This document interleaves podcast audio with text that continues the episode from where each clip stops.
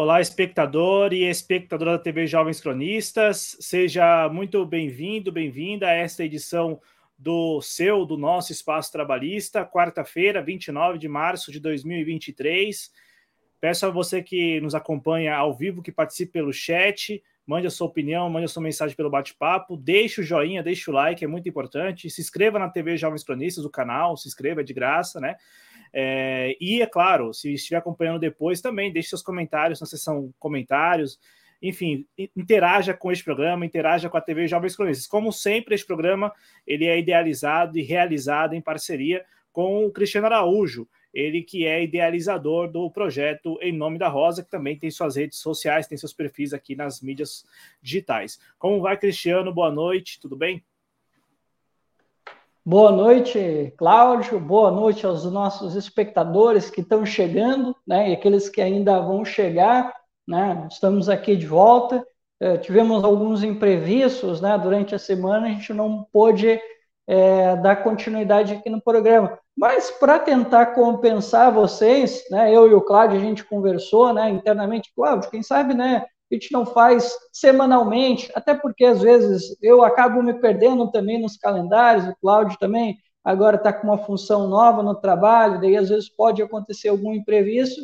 Então eu vou tentar, né, na medida do possível, a gente tocar pelo menos o primeiro, o primeiro semestre com lives todas as quartas-feiras às 19h30 para a gente compensar né, o tempo que a gente ficou fora. Né? Claro que também, já vou avisando, isso vai depender também da disponibilidade do Cláudio e da minha também, porque sempre pode acontecer alguns imprevistos, mas se acontecer algum imprevisto e for possível, né, a gente não conseguir de repente fazer na quarta-feira, a gente de repente passa para outro dia, numa quinta ou numa sexta, ou a gente vê um, uma melhor forma da gente compensar. Mas é uma forma da gente continuar dando continuidade ao trabalho e manter esse compromisso com vocês né, com esse trabalho que a gente já iniciou aqui há um bom tempo, né? Bom, então, né, pessoal, hoje a gente vai tratar de dois temas que eu já estava há muito tempo querendo falar aqui no canal. Já temos algumas novidades sobre esse tema e, poxa, né, já que eu estou hoje, né, inserido a uma tradição política brasileira, eu não poderia deixar de falar, né, sobre o nosso primeiro tema de hoje à noite, né, que é essa federação que se conversa já há algum tempo, né, a federação PDT, Solidariedade e PSB, né, vai ser um dos nossos temas aqui que já uh, parecia que as coisas já estavam um pouco definidas, mas parece que está havendo novos diálogos e parece que as definições elas não estão ainda muito bem alinhadas, né? E aí a gente vai conversar um pouco sobre isso. E depois a gente vai conversar sobre uma polêmica que aconteceu né, dentro do nosso campo progressista ou nacionalista, como vocês acharem melhor.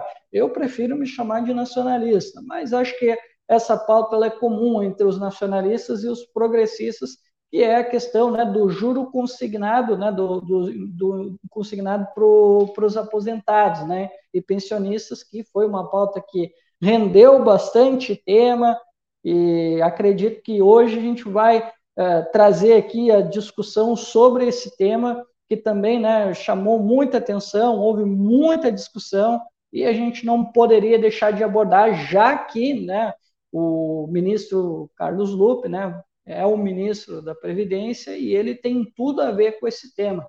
Então, eu já faço convite para vocês que estão chegando aqui ou que vão chegar, né?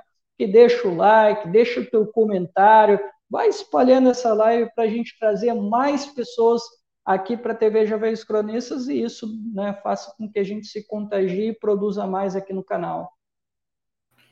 Exatamente, Cristiano. E reforçando o convite para conhecer as redes sociais do Em Nome da Rosa, porque se de repente não, não tiver o espaço trabalhista, sempre vai ter conteúdo lá no, nas redes do Em Nome da Rosa.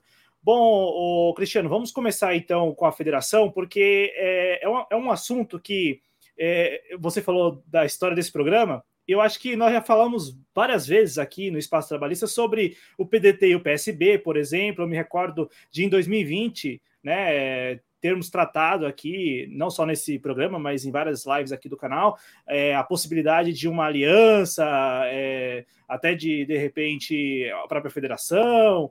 É, lá em 2020, né, para vocês verem como o tempo passa, né? Em 2020, parecia tudo muito acertado em relação a, ao PDT e o PSB, tanto é que naque, naquela eleição de 2020, as eleições municipais, o PDT compôs é, várias chapas aí é, pelo Brasil afora com o PSB, enfim, parecia tudo muito acertado.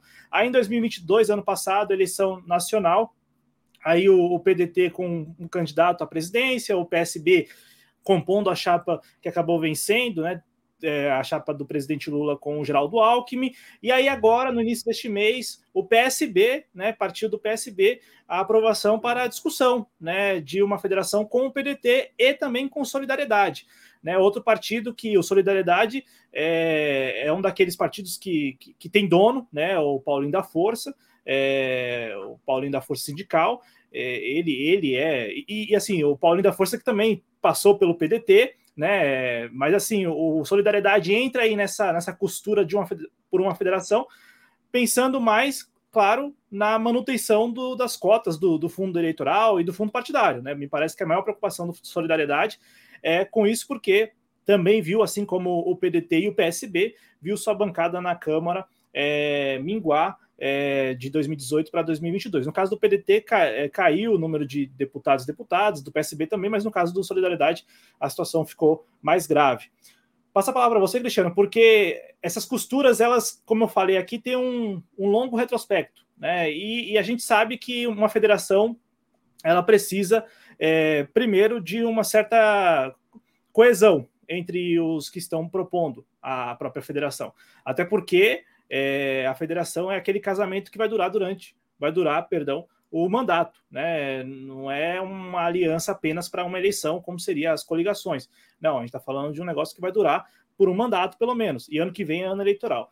Passa a palavra para você, porque esses vários aspectos é o que parece, né, que está, estariam aí travando ou seriam obstáculos a serem, é, é, a serem é, derrubados por esses que estão interessados nessa federação, né? Perfeito, Cláudio. Cláudio, antes de eu iniciar minha fala, eu queria dizer aos nossos espectadores, não sei se eles estão aí, né, mas já vou avisando, eu tô sem PC, então assim, eu não vou conseguir interagir com vocês. Aí, se vocês quiserem enviar as mensagens, o Cláudio coloca aqui, a, o, o, GC aqui, eu leio, se vocês estiverem fazendo alguma pergunta, ou se quiserem fazer a saudação, a gente saúda aqui, mas eu não posso interagir hoje com vocês no chat porque eu estou com, sem computador, tá certo? Mas vamos lá. Cláudio, então, assim, a federação ela era uma pedra cantada, né? A gente já vinha falando, inclusive tu fez a lembrança, né? De 2020, né, que o PDT e o PSB eles vinham fazendo uma série de coligações ou fazendo acordos regionais, né, para tentar, né, fortalecer as candidaturas nos estados. E se pensou por um tempo, né, de levar isso para 2022. O, o PDT fez isso justamente para ele ter, né, o, o PSB junto dele para a eleição de 2022, né? É, isso era um acordo que o PDT tinha praticamente alinhavado com o PSB. Claro que nada foi assinado, é um acordo de boca, como é de costume, né? Mas existia essa ideia de um acordo com o PSB, né? E a aliança deu muito certo para 2020, né? Mas, assim, pessoas como eu, não lembro se foi o teu caso também, mas acho que sim, né? É, e nós não somos os únicos, né? A gente via, mesmo com o sucesso legal, relativo, que teve o PDT e o PSB nas, na, naquela eleição de 2020, né? A gente ficou, sabe, com um certo receio, né? De dizer, não, beleza, o PSB colou com a gente nas eleições municipais, legal, tivemos resultados bastante interessantes.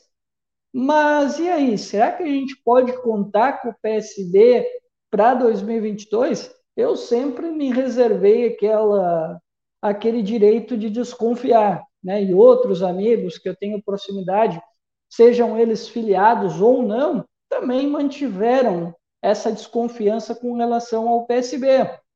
E essa desconfiança, infelizmente, acabou se confirmando, né? Tanto é que nós vimos né, o PSB, é, mesmo com um diálogo com o PDT, a gente vê um certo alinhamento, né, até mesmo programático. O PSB falava junto com a gente um projeto nacional de desenvolvimento, né? E de repente eles decidiram colar com o PT, né? Uh, Para mim, particularmente, não foi uma grande surpresa, porque eu tinha essa desconfiança. Alguns amigos do PDT, como disse, filiados ou não, também desconfiavam que isso poderia acontecer, porque o PSB não é um partido para nós, né? Uh, e aqui eu respeito quem seja um quadro do PSB, mas a gente não considera os dirigentes partidários, os operadores, né? Como a gente gosta de dizer, a gente não considera lá muito confiáveis. Então, cara, a gente não acreditou, né? E tanto é que eles fecharam com o PT, e aí depois veio o resultado da eleição, e uh, já sabemos que o PT diminuiu de tamanho, e a gente pensou, inclusive falei aqui no canal, né? Já tinha externado a minha opinião, que eu achava que a federação com o PSB seria o único caminho para a sobrevivência dos dois partidos, tanto do PDT quanto do PSB.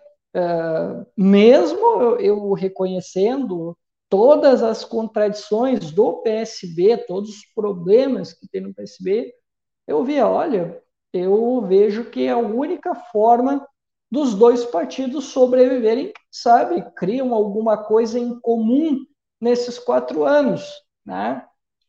Mas, cara, depois eu parei para pensar, Cláudio, eu digo, puxa vida, mas a gente já tem problema de sobra no PDT. E o PSB, pelo menos eu acho, né, muito mais problemático do que o próprio PDT. Né? Eu acho é, que tem quadros pouco alinhados, né, uh, historicamente, com aquilo que, que foi o Arraiz e outros quadros eh, grandes né, do PSB, inclusive falamos de um aqui, né, numa, numa transmissão uh, especial de final do ano, né, foi o Muniz Bandeira. Né? Então, veja bem, a gente guardou uma certa.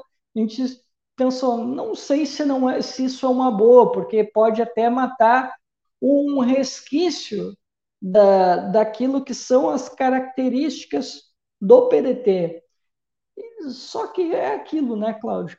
Como tudo aquilo que a gente já vê com certa reserva já não parece lá muito bom, aí aparece solidariedade, né? que a gente sabe, teve é, aquele enrosco com o Paulinho da Força, né? que saiu, ele praticamente comandava o PDT, né? ele era o dono do PDT, né, de São Paulo, daí saiu brigado do partido, pelo que eu fiquei sabendo, por, pelos quadros, é, tanto os mais jovens quanto os quadros mais antigos, e ele fundou o Solidariedade, né, e muitas pessoas que eram do PDT foram para o Solidariedade, e, e é um partido que a gente sabe, tem uma linha de atuação bastante diversa do PDT, né? não defende soberania nacional, defende o liberalismo econômico, né?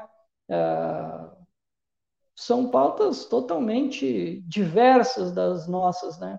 Mas essa contradição, ela até era um pouco esperada, Cláudio. Eu confesso para ti que eu esperava que poderia vir, porque já se falava que um outro partido poderia colar nessa federação. Já havia essa especulação até conversei com alguns quadros internos do partido, eles falavam já para mim que poderia vir um terceiro partido que estava em negociação. E aí eis que surge o Solidariedade, né? E assim, Cláudio, eu tenho ouvido já há algum tempo sobre a militância, tentando né, uh, dialogar, de, de, repente fazer um rebranding no, no Solidariedade, eu acho um pouco improvável que isso aconteça, né?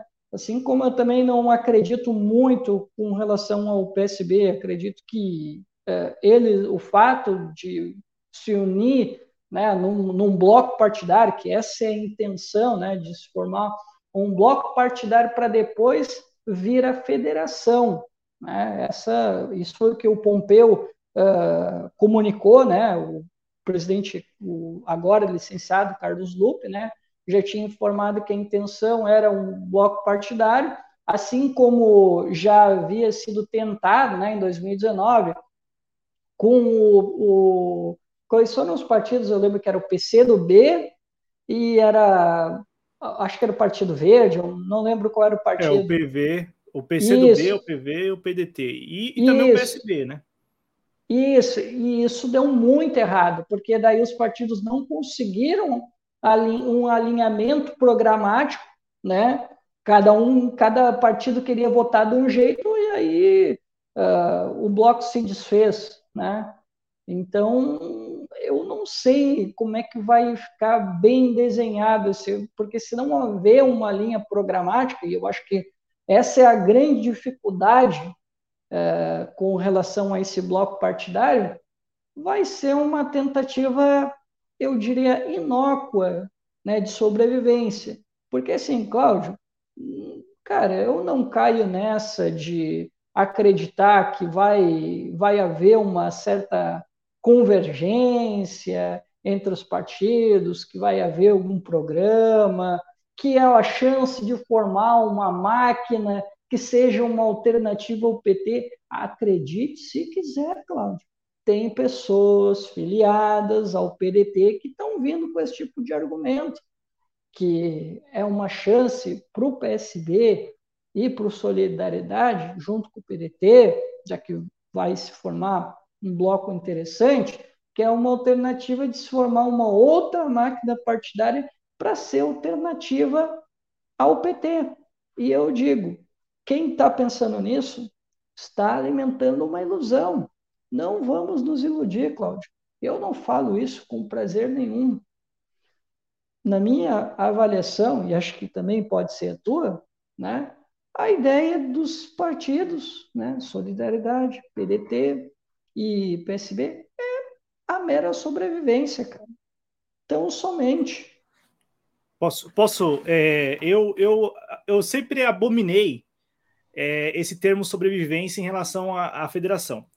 Porque uhum. quando, quando o PCdoB, quando o PCdoB, e eu lembro disso, dessa cena, né, do Renildo Calheiros, que é irmão do Renan Calheiros, mas que é do PCdoB, comemorou efusivamente a decisão do Congresso, né, em 2021, de derrubar o veto e aí criar a, o instrumento da federação.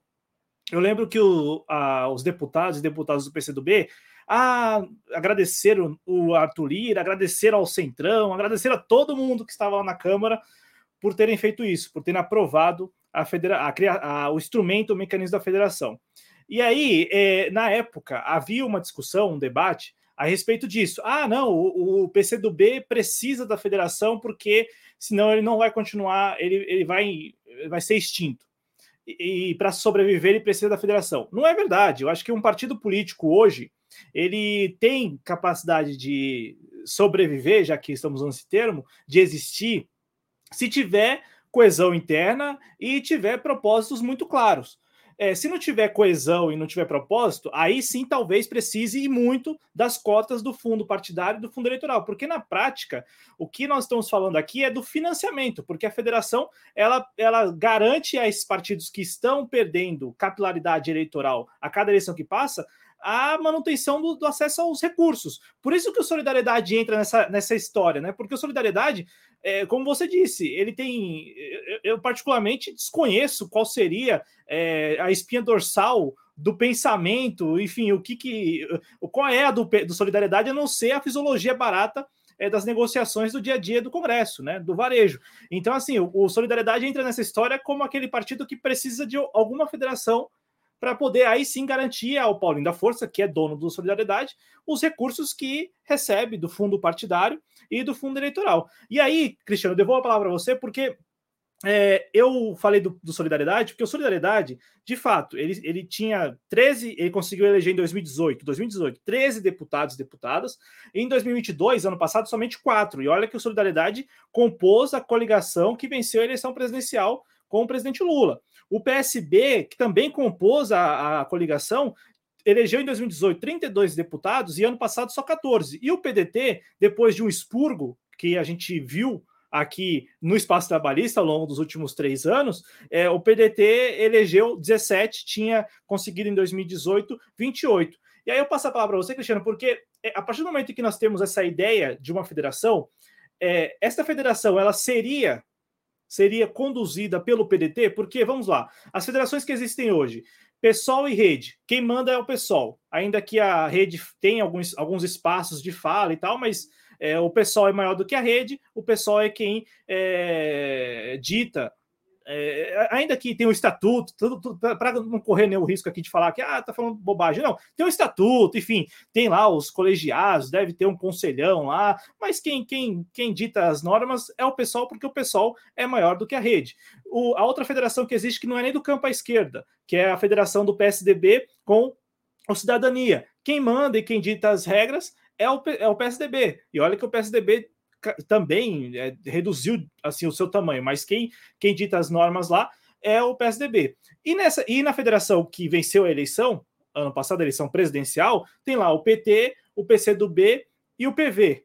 E quem também dita as normas é o PT, né? Tanto é que o, o, o PCdoB e o PV, é, assim, tem, tem pouca participação também, tem um estatuto, enfim, tem um conselho. Nesse, nessa federação, caso ela venha se, se formar mesmo, nessa federação PDT, PSB e Solidariedade, quem é que, na sua avaliação, é, ditaria as regras? Quem é que tomaria a frente? Já que nós temos aqui três partidos, e aí eu já lanço a segunda pergunta, três partidos que me parecem que depois da eleição do ano passado perderam de vez o rumo. É, o Solidariedade já não tinha rumo nenhum. O PSB, mesmo tendo o vice-presidente da República e tendo esses 14 deputados na Câmara, é, é, é, tem, tem vários prefeitos que foram eleitos lá em 2020. O prefeito, por exemplo, de Maceió foi eleito pelo PSB, mas já não está no PSB. A, o, o, vice continua do, a, a, vice, né, continua no, no, PDT, mas o prefeito que foi eleito lá pelo PSB já não continua. Então, assim, o, o, há uma crise quase que existencial nesse, desse, nesses três partidos, e até incluo o PDT, porque a gente pode até se aprofundar, você principalmente, o, o papel do PDT após a eleição do ano passado. É, voltou a ser um, um, um, satélite, algo do tipo, enfim. Então, passa a palavra para você para entender um pouco melhor. Quem é que, nessa federação, caso ela venha a ser criada, quem que ditaria a, as normas e as regras, uma vez que os três partidos encontram em situações assim, em crises existenciais, não, não teriam é, objetivos muito claros, não teriam propósitos muito, muito claros, não teria espinhas dorsais aí bem, bem é, é, é de, definidas. Bom, vamos lá, Cláudio. Uh, bom, esse tema, né, ele tem várias camadas, né? Eu até esqueci de comentar isso, né? E realmente essa questão de quem manda, né? É uma questão que eu também queria abordar. E é uma questão, eu diria, até bastante enigmática, porque se tu for parar para pensar, né, hoje o PDT e o PSB, eles se equivalem, né? É, até agora, recentemente, vai haver uma nova filiação ao PDT, de um quadro do Rio de Janeiro que estava estava em outro partido, só não recordo agora qual era o partido que ele estava, mas ele, ele foi para um ato de filiação no sábado ao PDT e aí vai subir para 18 o número de, de deputados eleitos pelo PDT, né? Mas, cara, são partidos muito parecidos nos números, né? E, cara, a gente tem também, né, o Solidariedade, que é um partido que encolheu bastante, né? É, então, a gente não sabe quem é que vai dar as cartas, né? Eu acho que vai, vai valer muito mais uh, quem tiver as forças regionais, porque assim, né, Cláudio? Uh, a gente não vai ter candidato à presidência em 2026. Eu não acredito nisso, tá? Eu não alimento uma ilusão de que o PDT uh, terá um candidato à presidência da República em 2026.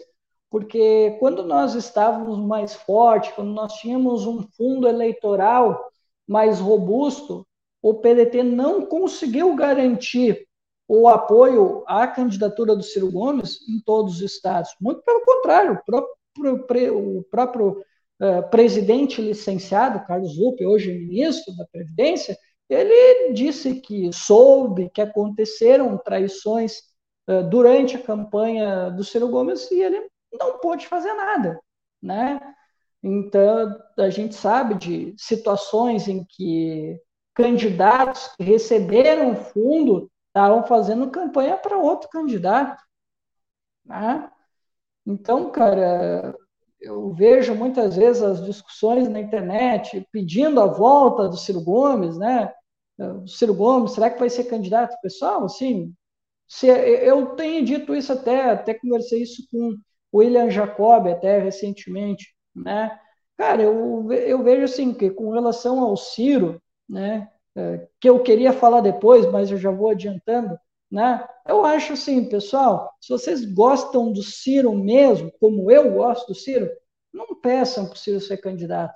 Não peçam. Deixa o Ciro lá descansando. Quem sabe o Ciro não, não vira aí um, um intelectual orgânico do partido, se aproxima da juventude, tenta construir um partido com o que tem. E é isso, pessoal. Não peça o Ciro Gomes candidato, senão vai ser pior do que foi na candidatura de 2022. Ele vai ser muito mais boicotado dentro do partido. Porque os partidos, é, a gente tem que parar para pensar numa coisa que o PT faz e que a gente ignorou, que é o seguinte: a gente tem que se ligar nas forças regionais, no poder regional dos partidos. E se não tiver um alinhamento da candidatura nacional, se, por exemplo, sei lá, o, o PDT tem um, tem um histórico de alianças com o PT, sei lá, no Rio Grande do Norte, ele jamais vai, apanhar, vai apoiar, desculpa, né, o candidato a nacional. Ele vai apoiar aquele que vai dar força para ele se eleger, porque ali tem uma máquina partidária já estabelecida. E foi isso que a gente não se atentou. Né? E o PT sabe jogar esse jogo. O PT sabe que para ganhar uma eleição é muito importante a manutenção nas máquinas regionais, é, é fortalecer as máquinas regionais. Né? E, Me e permite uma sabe... parte? Claro, claro. O, o, o, que nós vimos ano passado, e comentamos aqui, as tais comissões provisórias do PDT, é, como, como é, um partido vai para uma eleição, uma corrida presidencial, sendo que em boa parte dos estados sequer tem um diretório do, do, partido, é uma comissão provisória. Aqui em São Paulo mesmo, eu, eu não sabia até a eleição que o presidente do diretório paulista, né, não paulistano, paulistano é o Lupe, é, é o Lupe que sequer Sim. vive no estado. Uhum. cara, mas no PDT tem muito disso de o cara acumular, acumular cargos, sabe? O cara acumula dois, três cargos, sabe? E, cara, esse Mas negócio aí... de comissão provisória, é, até onde tem, até, até mesmo onde tem diretório do PDT, tem comissão provisória, aqui mesmo na minha cidade, né, tem diretório. O PDT é um dos poucos partidos que tem diretório e estava uma comissão provisória aqui. Isso aí, cara, é a coisa mais comum dentro do PDT.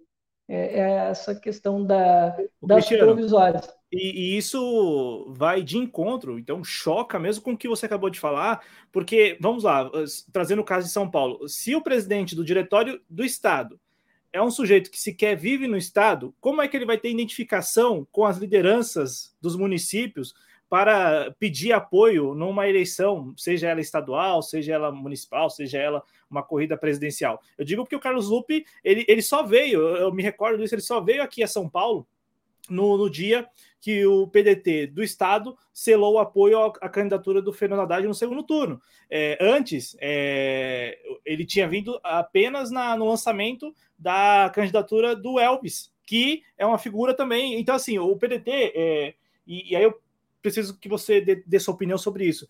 É, qual, qual seria o, o, papel do PDT é, nesta federação, mas acho que não só nessa federação, porque eu lembro que a gente conversava muito é, no ano passado, antes da eleição, tipo assim, e aí? O Ciro vai.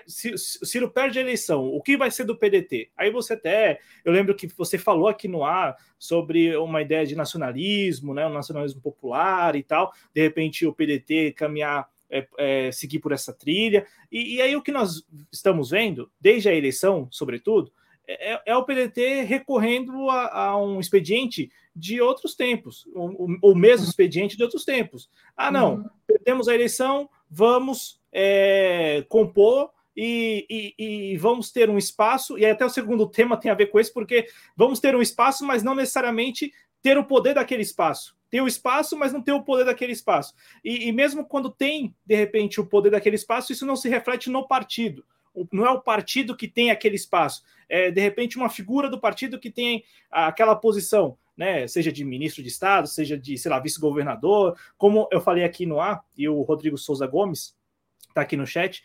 É, lembrando que em Maceió já não tem mais vice-prefeito, porque o Ronaldo, Ronaldo Lessa, ele agora é vice-governador. Vice-governador, uhum. é, vice-governador de Alagoas. E, e assim, é, mesmo no caso dessas figuras que foram eleitas pelo PDT em 2020, para a gente voltar, não na eleição passada, mas na eleição de 2020, a, a, a, a, candidata que foi vice do, do, do Ciro Gomes, que é vice-prefeita de Salvador, é, me fugiu o nome dela, Cristiano. É, a Ana Paula, né? Ana Paula, é isso, isso. Né? A Ana Paula, é, ela também, ela foi eleita pelo PDT em 2020, mas assim, é, ela é vice-prefeita vice de Salvador, mas não se reflete no partido.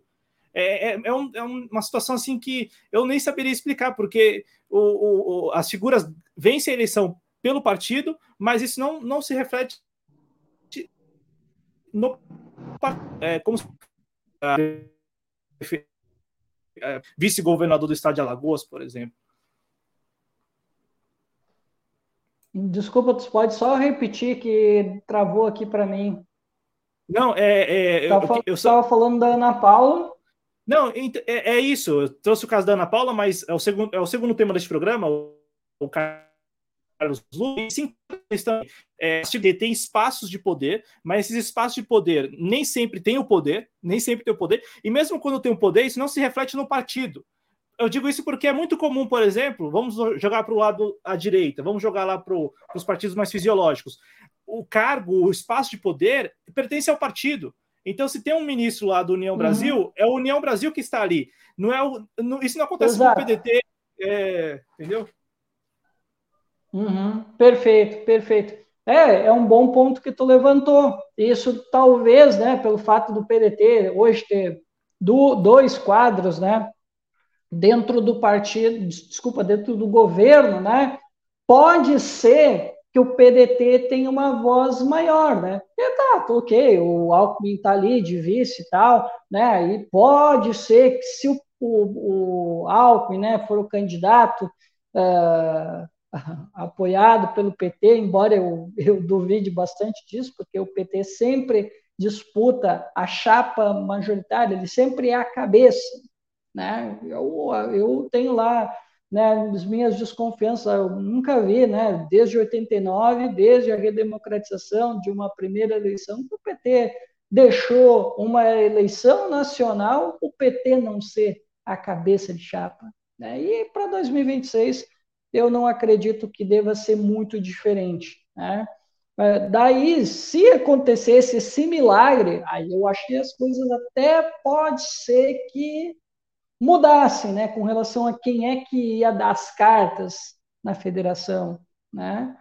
Mas é aquilo, eu acho que é um ponto interessante que tu levantou, essa do número de quadros, o, a importância do ministério que o partido ocupa, acho que isso pode contar alguma coisa, mas ainda está é, muito nas nuvens nessas conversas sobre a federação. Até porque, Cláudio, eu quero aqui ressaltar, já que eu falei de 2026, né? Eu lembro que quando saiu essa ideia da federação, até foi esse ano que estavam falando que a ideia da federação, e aí esse é o meu ponto que converge com aquilo que tu falou, porque eu dizia que eu acho que o melhor caminho para o PDT seria investir no nacionalismo, na soberania nacional, é, até trago hoje aqui né, para ti que eu acho que a gente não tem que ter um candidato à presidência da República, eu acho que o PDT deve brigar pelos cargos legislativos, brigar para ter mais deputados federais, principalmente, e senadores. Essa é a briga, né, para te aumentar o fundo eleitoral, já que é uma plataforma, né, já que o partido é uma plataforma eleitoral, então, né, façam a briga para aumentar o número de deputados federais. É o mínimo que tem que fazer para que o partido ganhe mais uma sobrevida maior, né? E aí eu quero voltar ao assunto da federação, que assim, para 2026, isso eu li, acho que foi no portal Metrópolis, tá? A fonte até não importa muito, o que importa é o fato, né? Que a ideia da federação era dar o apoio para o PT em 2026. Essa era a ideia que estava escrito lá. E, assim, claro, a, a, a, conversa pode evoluir, a conjuntura é que, na verdade, vai determinar aquilo que os partidos vão fazer, né? Mas, assim, eu não duvido que seja esse o objetivo, porque hoje o PDT, né? O PDT hoje escolheu o lado, escolheu ser base do governo, escolheu ocupar cargos dentro do governo, e historicamente, quando o PDT não está na disputa, ele apoiou o PT. Então, por parte do PT, do PDT, desculpa, eu não veria estranheza nenhuma em apoiar o PT, ainda mais se não houver uma candidatura presidencial. Né? PSB é um aliado quase natural do, do PT, Aí o Solidariedade, que talvez aí a gente pode tratar como uma surpresa em 2022, e talvez até para ele sobreviver, né? porque o PT deve vir forte, independente se vai ser o Lula ou um outro candidato. Eu, particularmente, acredito que o Lula vai ser candidato à reeleição, né? Posso dar com os burros na água lá na frente, mas a gente está aqui para dar a cara a tapa, para errar e a gente assume quando erra, né? Acho que o Lula vai ser o candidato. E se ele for o candidato, né? Aí, Cláudio, aí, olha, aí o Solidariedade cola junto, né? Para dar aquela garantia daquilo que eu tenho dito, né? Que é a sobrevivência. Que, na verdade, os partidos estão tão aí fazendo esse, esse bloco partidário e a conversa, a princípio, era para evoluir até setembro para se discutir a federação, né, porque a primeira ideia, como eu disse, é a formação do bloco partidário. E a conversa sobre essa ideia da federação, ela ficou marcada para setembro deste ano. Mas, e aí vem um capítulo importante da discussão, parece que as discussões não estão bem alinhadas porque tem aquele jogo, por isso que eu falei das questões regionais. E por isso que o jogo ainda não está decidido, viu? Porque sabe como é que é? 2024 tem eleições, né? E daqui a pouco solidariedade, tal, no município ali é mais interessante ele estar tá com outra legenda, né? Assim como o PSB, de repente, sei lá, em Pernambuco, que ele tem uma força relevante, de repente não é interessante para ele estar com o PDT, de repente é interessante estar com o PT, ou sei lá, com o MDB, ou outro partido, né, que, que não, não tem esse diálogo que hoje nós vemos em nível federal, né? Então tem essa questão, essa questão regional que deu uma esfriada na conversa. E aí se fala de fazer a federação para a eleição de 2026, pra, porque daí, né, um alinhamento nacional, porque sabe como é que é? A federação é aquilo. Se aconteceu a federação, PDT, Solidariedade e PSB, em todos os estados tem que haver essa, essa federação, tem que haver essa parceria entre os partidos, né? Então, tem que estar junto, né, nos, no âmbito estadual, né? E, e é isso aí. E, E assim, a eleição do ano que vem vai ser o grande teste para as federações que já existem. É que as federações que existem, elas são, elas são, foram bem criadas, né? Uma tem a hegemonia do PT, por ser o maior partido, então PT, PCdoB e PV. Então, assim, dificilmente PV ou PCdoB vão ter forças para se contrapor ao PT ano que vem. Então, é, isso não quer dizer que não vai haver candidatos do PV e do PCdoB, até porque nós temos 5.570 municípios. Então, vai ter lá uma prefeitura do PV com candidato do PV, uma prefeitura com a candidata do, do PCdoB e por aí vai. E as outras duas federações também são casamentos quase que perfeitos. É, PSOL e Rede também, é, dificilmente assim a rede vai se contrapor, ou o pessoal, acho que chega ao entendimento, e o, PC, o PSDB com cidadania também.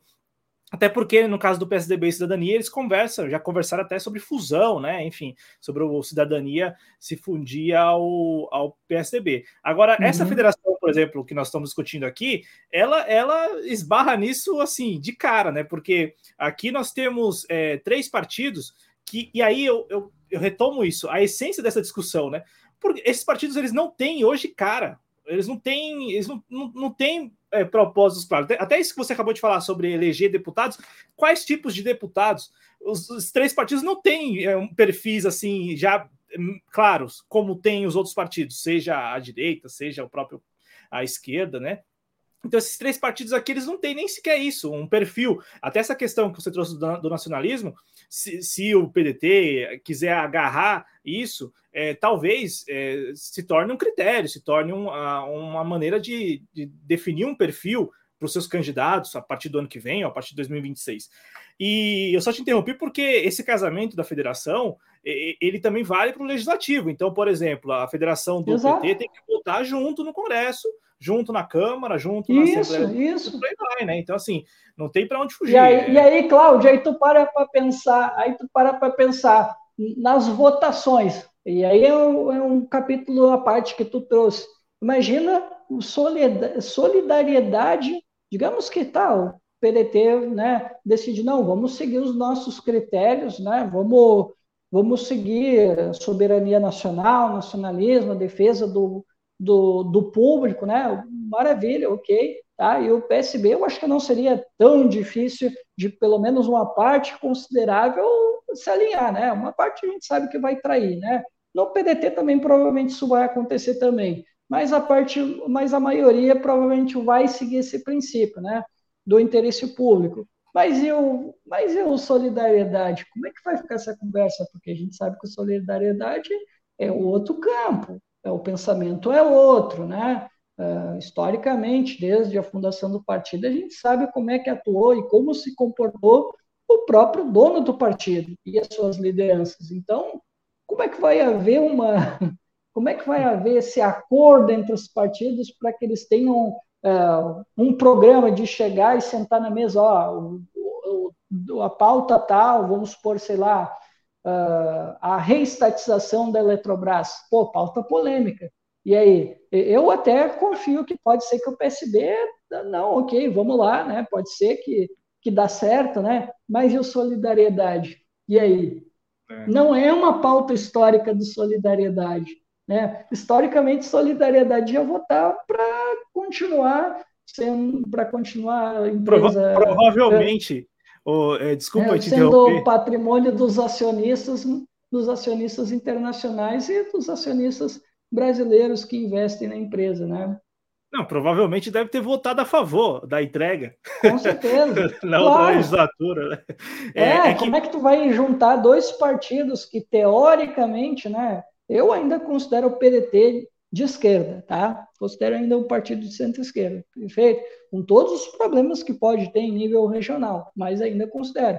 O PSB é, tá, tem alguns quadros de esquerda, mas sabe como é que é? Eu acho um partido muito mais fisiológico, né? O PDT tem suas fisiologias, né? Mas, é mas é menos. O PSB, o PSB é bem pior, é bem pior. Não, o e, PDT, bom, que, bom, e aí o, o, solidariedade eu não preciso nem falar, o solidariedade é a fisiologia, né? O nome dele é fisiologia. É solidariedade, né, Cristiano? É... Desculpa fazer trocadilho com o nome, mas é solidário, né? Um partido solidário com, com, com quem paga mais, né? O, é. o Cristiano, ah, e, só para deixar é, consignado aqui que eu não estou é, apontando o dedo para o PDT, é que eu vejo com muita dificuldade, é, assim, e acho que nós aqui conversamos muito sobre isso nas eleições, pô, o PDT eu acho que tinha quase tudo assim, eu, até a recuperação dos nomes históricos e tal. O PDT ano passado, ele, o PDT do ano passado, pelo jeito ficou no ano passado, porque o PDT deste ano ele já é o velho conhecido PDT, aquele que se junta compõe o governo, tem um ministério, enfim, e aí por ter um ministério abre mão de várias pautas, né, e, e, ou, ou melhor, de algumas discussões, de alguns debates, Tenta. É, eu acho que nisso aí tu tá, tu tá indo bem. Realmente, de algumas discussões, acho que sim. Mas de princípios, pelo menos até agora, eu não tenho visto. Eu tenho visto até alguns quadros. É verdade que uma boa parte dos quadros silenciaram, é verdade isso. Mas eu vejo que alguns quadros ainda permaneceram com seus princípios, continuam, né, mesmo que apoiaram o governo, em algum momento tiraram fotinho aqui, outra ali, mas estão na cobrança. Ó, Cristiano, aqui no chat, vou passar os comentários e aí você vai também registrando sua opinião. Gabriel Salvador Caldeira dos Santos escreve: Não acho que o PDT deveria fazer federação com o PSB, pois eles estão no governo Lula e tem muitos traidores do Ciro e não faria o PDT é, crescer muito. E aí ele pergunta: provavelmente você deve ter visto isso hoje, né? É, ah, sim, claro. Ótimo, é ótimo que tu tenha perguntado, Gabriel. Na verdade, Gabriel, essa é uma notícia requentada. É, eu já vou, vou até te explicar ou quem é esse sujeito que espalhou essa fake news, como dizia o Bolsonaro. Né? Esse cara, ele foi um líder de governo, né? ele foi líder de governo do Collor. E esse, esse sujeito que espalhou essa informação, lá no jornal O Povo do Ceará, é um sujeito que ele é conhecido como um grande mentiroso, um grande sujeito que trabalha com boatos, mentiras e difamações, tá? Não existe a menor possibilidade do Ciro Gomes se filiar ao PSDB, porque o Ciro Gomes ele tem um programa, né? Ele tem um arcabouço de ideias, né? E não faria o mínimo sentido o Ciro Gomes em nome de uma oposição ao PT, se juntar à cidadania, se juntar ao PSDB, e eu não lembro qual é o outro partido que ele citou ali. É, eu, sinceramente, eu achei tão canalha a matéria que eu disse, e quando eu vi que era uma matéria do dia 5 de março, aí que eu não dei moral. Por que eu não dei moral, Gabriel? Porque o próprio Tássio Gereissati, que é um amigo pessoal do Ciro Gomes, desmentiu. Ele disse: olha, eu acharia muito bom, mas o convite não houve nenhum tipo de aproximação, até porque o que o Ciro pensa nos separa. Não tem como o Ciro estar tá dentro do PSDB com o que ele pensa. E convenhamos, né, Gabriel? Seria absurdo para o PSDB trazer o Ciro Gomes para dentro da legenda, porque o Ciro Gomes a gente sabe que ele vem para disputar, não para ser um coadjuvante dentro do partido, né? Eu né, acho meio difícil que o Ciro Gomes iria é, se juntar ao Eduardo Leite no PSDB, né, e que ia ser de boa, que o Ciro, que o Ciro é um cara de personalidade forte, né, pessoal? Não vamos se iludir, né? E ele não ia aceitar muito bem essas ideias do Eduardo Leite, que tem pretensões eleitorais, é um, um sujeito que, já que não vai ser mais candidato a, ao governo do Estado, ele tem pretensões de ser candidato à presidência da República. E eu dificilmente conseguiria ver o Ciro calado, vendo uh, ele propagando né, aquele, aquela ódio ao liberalismo. Né? E, sinceramente, a gente sabe que na política tem muita vaidade. Né? E eu não sei se o Ciro iria, quer dizer, não sei, eu tenho certeza que o Ciro não ia aceitar muito bem essa disputa com o Eduardo Leite. Tanto é que a, a causa né, da saída do Cristóvão do PDT foi isso, né, que o PDT acolheu o, o Ciro Gomes e aconteceu ali internamente uma rixa, né, porque o Cristóvão não aceitava que o Ciro viesse para o PDT, que ele virasse né, um grande quadro, ele fosse para uma disputa eleitoral, enfim, né?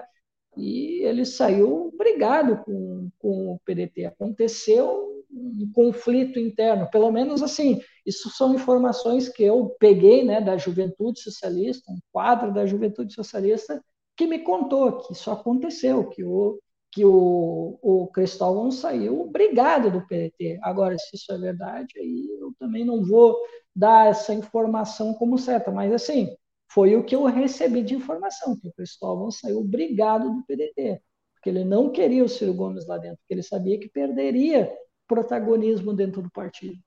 Né?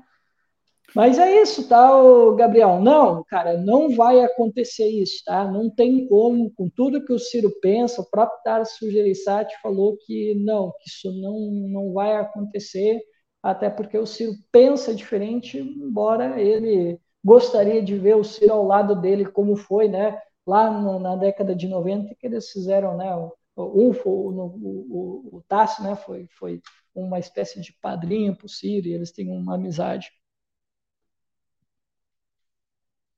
Eu só, só, fui confirmar, Cristiano, porque assim, é, você falou é, de um jornalista que se, teria sido líder do, do governo Collor, do povo. É, foi o, que, foi o que um cara do Ceará me falou. Eu não conheço ele.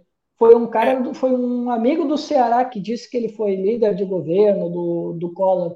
É, não, eu, porque eu assim, tô... assim, quem, quem, uhum. deu, quem deu essa informação, um dos que deram essa informação, é, o Globo deu essa informação, mas o Globo, uhum. da maneira como o Globo sempre dá as informações, de maneira bem genérica, falando de aliados.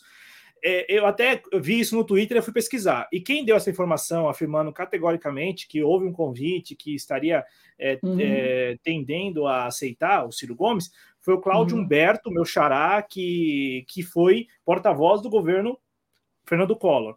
Isso. isso isso lá naquele é, Diário, do, Diário do Poder, algo assim, que é o, o site dele, né?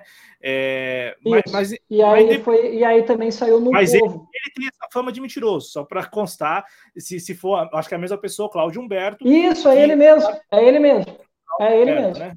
É, tem sim. Tem é ele mesmo. mesmo uma, uma fama bem ruim. Ele é alagoano, inclusive, né? O Cláudio Humberto, do Diário do Poder, que é parceiro da, da, Bandeirantes. Ele que deu essa, ele afirmou isso numa coluna dele. Isso, é, ele falou até que o presidente Lupe já estava sabendo, que o é... Ciro teria conversado com o Lupe e que o Ciro estaria de malas prontas para o PSDB. Isso, Cara, assim, ó, mas assim, eu já vou dando aqui, já vou dar informação para vocês. Claro que a informação é absurda, tá? Mas assim, se o Ciro fizesse uma coisa dessa, olha, se o Ciro fizesse isso, abrisse mão das ideias dele para ir para o PSDB só para ser oposição ao Lula, perderia o meu apoio. Eu nunca mais apoiaria o Ciro Gomes se ele fizesse isso. Porque, pô, eu, eu tenho defendido né, no meu canal e aqui também, né, de, olha, se a gente vai fazer a oposição, que seja uma oposição responsável, com valores, com a crítica correta. Não vamos ser oportunistas de, de repente, ah, defendemos uma certa ideia durante anos e aí só para ser oposição a um governo que a gente não gosta, a gente vai colar com a galera entreguista. Bah, e não tem condições, né? Ele não vai fazer isso, né? Pelo menos, né? Eu sei que a política é o mundo das possibilidades, é a arte do impossível, né? O próprio Lula diz, né? Mas eu não acredito que ele faria isso. Mas, repito, se fizesse, perderia o meu apoio, porque o princípio, para mim, é algo que não pode ser abandonado. Se ele diz defender a soberania nacional, nacionalismo, a defesa do Brasil, é, defender o sempre é boa política, é, e ele, que já teve inúmeras trocas de partido, e aí, pô, trocar o PDT para ir para o PSDB? Não, só para fazer oposição ao Lula, Aí, poxa, aí eu ia tratar como oportunismo e perderia credibilidade total comigo. É, Mas vamos e... continuar? Vamos, vamos só passar aqui para o Adriano mandou uma contribuição. Adriano Garcia, nosso editor responsável, até escreveu que aquela coisa, né? Sobrevivência é importante, mas é importante a forma como se sobrevive. E uhum. também o Rodrigo, que escreveu, né? Eu acho, ele acha, né, na opinião dele, que a, a federação é importante, até porque muitas cadeiras foram perdidas em estados pequenos. E aí ele lembra aqui que foi um deputado do PROS, que está fundido com Solidariedade, é verdade, Solidariedade e PROS, é, do Rio. Ah, isso. Uhum. Eu, eu fui procurar, não encontrei, não encontrei nada sobre esse novo deputado aí do PDT. O Cristiano Fanfa com a gente também e o Leandro Ferrari é, participando aqui no, no chat. É, aqui, ó, essa pergunta é boa, Cristiano, porque tem a ver com a discussão que nós temos feito aqui no Espaço Trabalhista, não apenas nesta edição, mas em outras edições. Eu, eu falo isso porque é, eu sei que é chato ficar né, falando sempre, mas a gente falou sobre isso nas eleições do ano passado, sabe? Eu acho que o espaço trabalhista na eleição do ano passado cumpriu um papel muito importante, porque ao mesmo tempo que estava ali falando do, do, dos acontecimentos, enfim, da, do ritmo da campanha, da corrida presidencial, a gente também já trabalhava aqui assuntos do tipo, e o PDT pós-eleição? O PDT está vindo numa, numa tendência, e era o que a gente via antes da eleição, durante a eleição, o PDT está se reconstruindo principalmente depois dos 10 anos lá do Paulinho da Força. O Paulinho da Força contribuiu né, para que o PDT saísse de cena e, ou, ou melhor, ou pior, né, entrasse na, nas páginas policiais e tal, enfim, né, porque o Paulinho da Força é um sujeito para lá de controverso. E o, o PDT parece que vinha numa trilhando um caminho de reconstrução. E aí o Gabriel pergunta: eu acho que o PDT está perdendo a sua essência que o partido que o Brizola criou, pois vejo o partido muito distante das discussões políticas. O que vocês acham? Eu pergunto a você, Cristiano, o que, que você acha disso? Já que ano passado estávamos aqui falando disso, falando do PDT, é, nós fizemos aqui um programa sobre o Darcy Ribeiro, é, uhum. você, o, o, Noé também no canal dele falando sobre o Leonel Brizola. É, então, assim, o PDT é, recuperando suas grandes figuras, né? E, e aí, é, agora tem um espaço no governo, na, no Congresso atua como base do governo, quer ser independente, mas não pode porque tem um espaço no, no governo, e parece que esse espaço no, do governo está condicionado ao apoio no Congresso, e não só o apoio em votação, mas também no, no, no, na tribuna, então também não pode criticar, o, não pode abertamente falar tudo que pensa sobre o governo, porque pode colocar em risco a posição do presidente do partido, presidente licenciado Carlos Lupe. O que, que você está achando desse momento do PDT? E principalmente após esses anos aí de aparente reconstrução, pelo menos é o que a gente entendia e via. Bom, vamos lá então, Cláudio. Isso é o que dá polêmica, cara. Porque sabe como é que é, né? A internet, ela tem as suas patrulhas, né? E às vezes até nós, quando nós nos posicionamos, a gente toma aí uns hate aí, né, do pessoal que é filiado, que concorda com as ideias, mas, cara, posso te falar assim, tem muita gente filiada, tá? Muita gente filiada que não está nada satisfeito com essa posição, né? E cara, não adianta o PDT, eh, não adianta quadros partidários ir para cima da gente e dizer que ah, que a gente não faz parte do partido, que a gente é isso, que a gente é aquilo, vai ser pior, vai ser pior, porque assim eu vejo muitas pessoas falando por aí, né? Ah, se filiam PDT, vem construir partido e tal. Cara, beleza, tudo bem, tá? Eles estão no direito deles de fazer o convite e tal. Mas, cara, assim, eu tenho observado alguns comportamentos de alguns militantes, né, pessoas que têm cargo dentro do partido, né, que se portam nas redes sociais de uma maneira ridícula, eu não vou aqui citar nomes, tá? Mas tem uma galera dentro das redes sociais que eles são assim uma espécie de espanta espanta militante, espanta filiação. Como é que, Cláudio, como é que tu vai conseguir? Como é que tu vai conseguir trazer novos quadros se, por exemplo, tu chega na, na menor da divergência, Cláudio, eu chegar, ah, não, mas tu não tem moral nenhuma para falar, porque tu não é, tu não é um quadro partidário. Ou às vezes, quando tu tá dando a tua opinião, chega alguém, uh, pode ser um quadro até que ocupa uma posição no parlamento, ou não, né? ou mais que ocupe um cargo dentro do partido, e aí essa pessoa ela não cita um nome, e eu acho que nessa parte ela até faz bem de não citar, expor ninguém, né? Só que essa pessoa ela fala de uma forma generalizada sobre um grupo de militantes que tudo bem, podem estar agindo impulsivamente, pode estar errando, né, na forma como estão se expressando, tudo bem, faz parte. Mas, cara, a forma como alguns quadros do PDT estão se portando nas redes sociais, eles estão afastando o pouco da militância que estava junto na eleição de 2022, até antes, claro, até antes. Pessoas que gostaram, que pessoas que estavam filiadas até pouco tempo se afastaram, Cláudio, por causa de algumas posturas de um, pessoas, é, eu não queria qualificar, mas eu acho que não tem como, juvenis, que tem um comportamento juvenil, não sabe usar as redes sociais, eles não sabem ter uma discussão sadia, eles querem adjetivar, eles querem ser os bambambam, bam, bam, eles querem te ensinar, mas eles não sabem como se dirigir àquela pessoa que às vezes não é filiada. Eles querem primeiro partir para a desqualificação, né?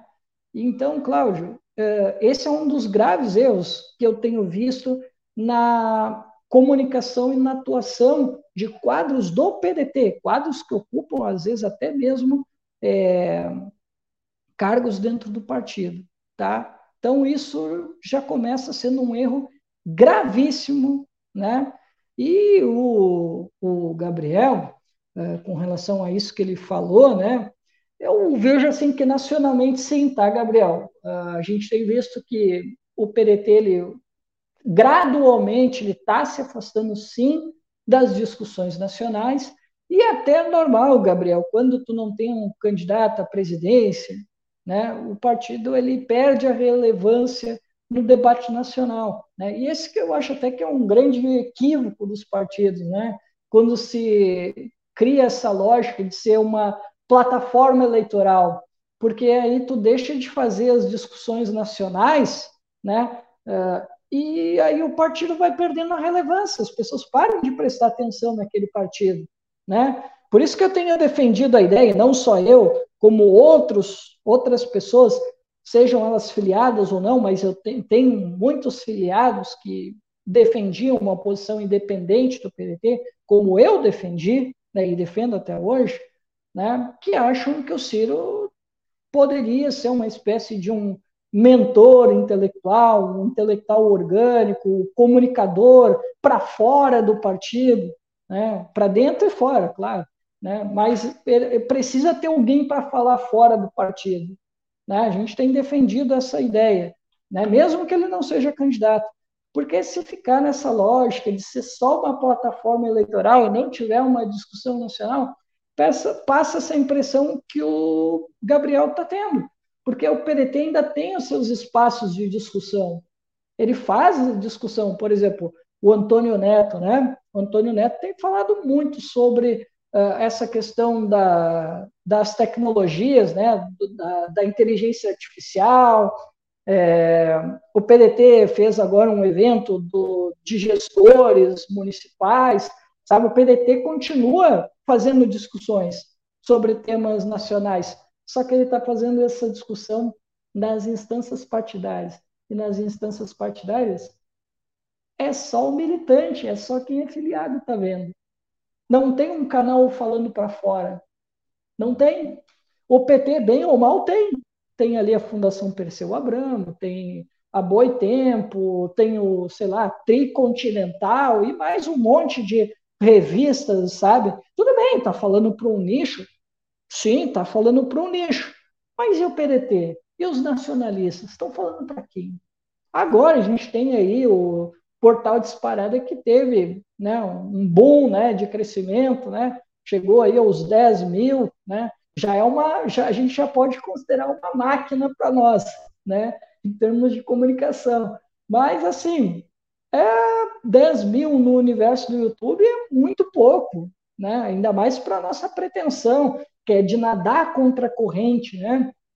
Então, assim, uh, Gabriel, as discussões de nível nacional, elas ainda existem, mas elas recaem muito mais no, no debate, no debate nas esferas partidárias, ou em espaços muito pequenos, como o Portal Disparada, né, que eu adoro, acompanho sempre, mas, cara, os espaços são bastante limitados. A gente ainda está brigando muito né, para criar uma comunicação de massa, para criar outras é, plataformas para a gente divulgar essas ideias. Mas, assim, a gente sabe que não é nada fácil. Mas, cara, as discussões elas continuam tendo, mas é aquilo. Ela precisa ser ampliada para as pessoas saberem que a gente ainda está reivindicando aqueles grandes quadros que tu falou. Mas sim, cara, depois da morte do Brizola, sim, ficou mais difícil. É, como os partidos são plataformas eleitorais, muitas vezes a gente deixa de lado de falar de um Abdias, deixa de falar é, de uma Lélia Gonzalez, deixa de falar de um Dotel de Andrade, Darcy Ribeiro, entre outros, para se concentrar na eleição. Né? Esse é o grande problema quando tu é uma plataforma eleitoral. Quando tu não é uma plataforma eleitoral, tu consegue fazer mais essa formação. Essa que é uma grande vantagem, por exemplo, para a Revolução Brasileira, né, que eu gosto de acompanhar, que ali, como eles não são uma máquina eleitoral, é mais fácil deles né, ficarem explorando muito mais a questão do nacionalismo popular, da América Latina, do bolivarianismo, entre outras coisas, né? Então, para eles, como não tem esse compromisso de ser uma plataforma eleitoral, para eles até é mais tranquilo dessa, fazer essa discussão. Né? Eles são quase um, um digamos, um, um partido dentro do. Não um partido como a gente pensa, né? uma plataforma eleitoral dentro do PSOL. Né? Mas, cara, existe sim, tá? Discussão nacional. E tem, eu posso até te citar nomes se tu quiser. Por exemplo, Darcy Ribeiro. Né? Nós temos o professor Demetrios Ávila, né? que é um grande estudioso de Darcy Ribeiro, e ele está sempre fazendo seminário, fazendo discussão em vários estados do Brasil. Tem também o Henrique Matiensen, né? que também é um grande quadro orgânico do partido, que faz essas discussões sobre Darcy, Brizola, é, América Latina, enfim, cara, a gente ainda tem esses quadros, tá? Que relembram, mas assim, também tem aquele outro ponto que a gente fala também, né? Que muitas vezes fica muito no saudosismo e a gente não vê assim uma aplicabilidade na nossa realidade de um Brasil que é diferente desses grandes intelectuais que a gente tem. Né? Também existe essa discussão é, dentro mas dos o... quadros orgânicos. Ó, eu não quero falar aqui pelo Gabriel, Cristiano, mas eu imagino que assim, quando ele coloca ali sobre discussões políticas, é, é porque perdeu relevância, né? Então, é, é vai, vai escutar o PDT para quê e por quê? Sabe? Perdeu para a opinião pública. É um partido que perdeu relevância, né? E, e uhum. aí eu vejo que para o PDT voltar a ter relevância, a relevância que tinha na época do Leonel Brizola e Darcy Ribeiro, é preciso também a compreensão das suas lideranças de que é, a estratégia ela não pode ser no curto prazo, tem que ser no longo prazo. Então, por exemplo, aquele, aqueles sinais de reconstrução que nós aqui falamos ano passado, é, eles deveriam ser mantidos e, e, e estimulados. Mas o que aconteceu? Após o primeiro turno, ah, não tem como. Não tem como precisamos, vamos, não, não, é nem a questão que trouxe aqui o companheiro Rodrigo sobre cooperar, não é nem isso, porque eu já vou entrar no segundo assunto aqui do programa. Não está havendo uma cooperação. Para quem está de fora, não está havendo cooperação. Para quem está de fora, o ministro do partido foi mais vezes desautorizado do que de outros partidos. Ué, como assim? É, não, não é uma cooperação. Vamos lembrar, na primeira semana, na posse do Carlos Lupe, ele foi desautorizado por é, ministros próximos do presidente Lula. Re, na recente discussão sobre os juros, de novo. Pô, nem o Juscelino Filho do, do Ministério das Comunicações foi desautorizado pelo presidente da República ou pelos seus aliados, pelos seus é, ministros mais próximos. Por quê? Porque o União Brasil, que é o partido ao qual o Juscelino Filho está afiliado, é um partido que tem relevância. Veja só, é a relevância fisiológica? É, mas é relevante. Já o PDT não tem. Então, o ministro, que é o Carlos Lupe, que não é qualquer quadro, de novo, não é qualquer quadro do PDT, é só o presidente licenciado do PDT, e aquele que até ano passado estava estimulando essa reconstrução do partido. Que, né? E que, inclusive, né, ele, ele, ele, ele foi um dos coordenadores de campanha do Lula no Rio de Janeiro. Sim, exatamente. Então, assim, não, não é. Não, não seria não é, não é um quadro pequeno, menor do PDT, é, é só o presidente não é como, que foi... Não é como o Góes, por exemplo, né?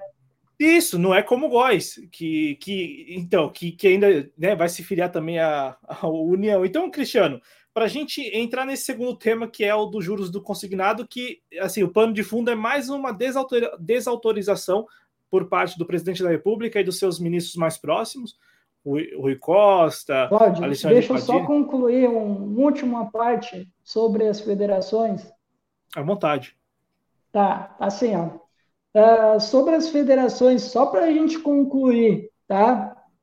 A gente não sabe em que rumo vai dar, uh, quem vai dar as cartas. Eu acho que existe uma possibilidade do PDT dar as cartas. Pode ser que sim, porque eu acho que Uh, o poder regional, acho que o PDT tem mais força que o PSB. O Solidariedade, então, nem se fala.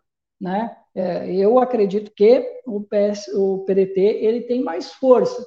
Então, pode ser que daqui a pouco o PDT ele pode ser quem vá dar as cartas nessa federação.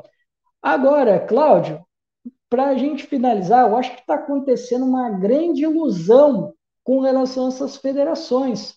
É mais uma das ilusões da nossa democracia liberal, né, do nosso sistema partidário, que é acreditar que as federações elas são a salvação, elas são a sobrevivência dos partidos. E tu mesmo disse agora que o PSDB e o Cidadania fizeram a tal da federação, e o que, que isso adiantou para eles? Quase nada. Eles encolheram, encolheram o, o próprio, o próprio, a própria federação, né? PT, PV e qual era o outro partido? PC do B, né? PC do B. Pois então, quem é que se deu bem nessa, nessa parada aí? O PT. O PT se deu melhor nessa parada. Né? Então, assim, o partido que tiver mais força, que tiver um programa, que tiver um, candidaturas uh, mais qualificados, que têm mais capilaridade, é que vai levar vantagem. Né? Não tem. Teve um partido aí, o PSOL, por exemplo, o PSOL se filiou com a rede, e o PSOL teve um desempenho pior do que o PDT, que foi sozinho. Então, assim, não se iludam com esse negócio de federação por uma questão de sobrevivência. Pode ser que isso não aconteça. Né? Não adianta. Tem que ter quadros qualificados para concorrer e se vão fazer uma federação, pelo amor de Deus, tenham um programa, né? Definam as pautas, né? e fortaleçam seus quadros internos, fortaleçam o programa partidário, né? Porque se isso não acontecer, não tiver uma plataforma em comum, um programa em comum, não ficar definido isso bem alinhavado, de preferência documentado, meu amigo, não vai adiantar muita coisa. O, o desempenho vai ser pior do que esperado, como aconteceu com outras legendas nessa eleição de 2022. Era só esse ponto que eu queria levantar. Sim, não, é um ponto assim que desconstrói essa ideia vã de que o partido precisa da federação para continuar existindo. Acho que para continuar existindo não precisa de federação, como você trouxe, né? E, e, e, fora que, assim, né, Cristiano? Se o, se o objetivo é a grana, já está compensando, porque, veja, tudo bem, diminuiu, mas ultrapassou a cláusula de barreira. Não sei se vai continuar ultrapassando, porque é, é isso que os partidos não estão se atentando. Quando atingiu lá atrás só PCO, PCB e por aí vai, esses menores, né? Ah, não, tudo bem, cláusula de barreira e tal. Agora está atingindo partidos que fazem parte do Centrão. Solidariedade mesmo faz parte do Centrão. E aí? né? E aí, 2026 não, é, não vai ter que eleger só 11 deputados, vai ter que eleger uma bancada, salvo engano, de 15 deputados. Uhum. E ainda tem a, aquela questão do, do, dos votos totais e tem que ser tem que ter uma quantidade por estado, por estado também, e tal. Né? Tem o um número é, então, de assim, estados. É que o próximo ano é 2,5, né? Aí é depois dois, sobe para 3, né? Isso, 2026 é 2,5 e 3 lá em 2030. E Isso. aí É, aí até o. E, Cláudio, e detalhe, e detalhe, olha só.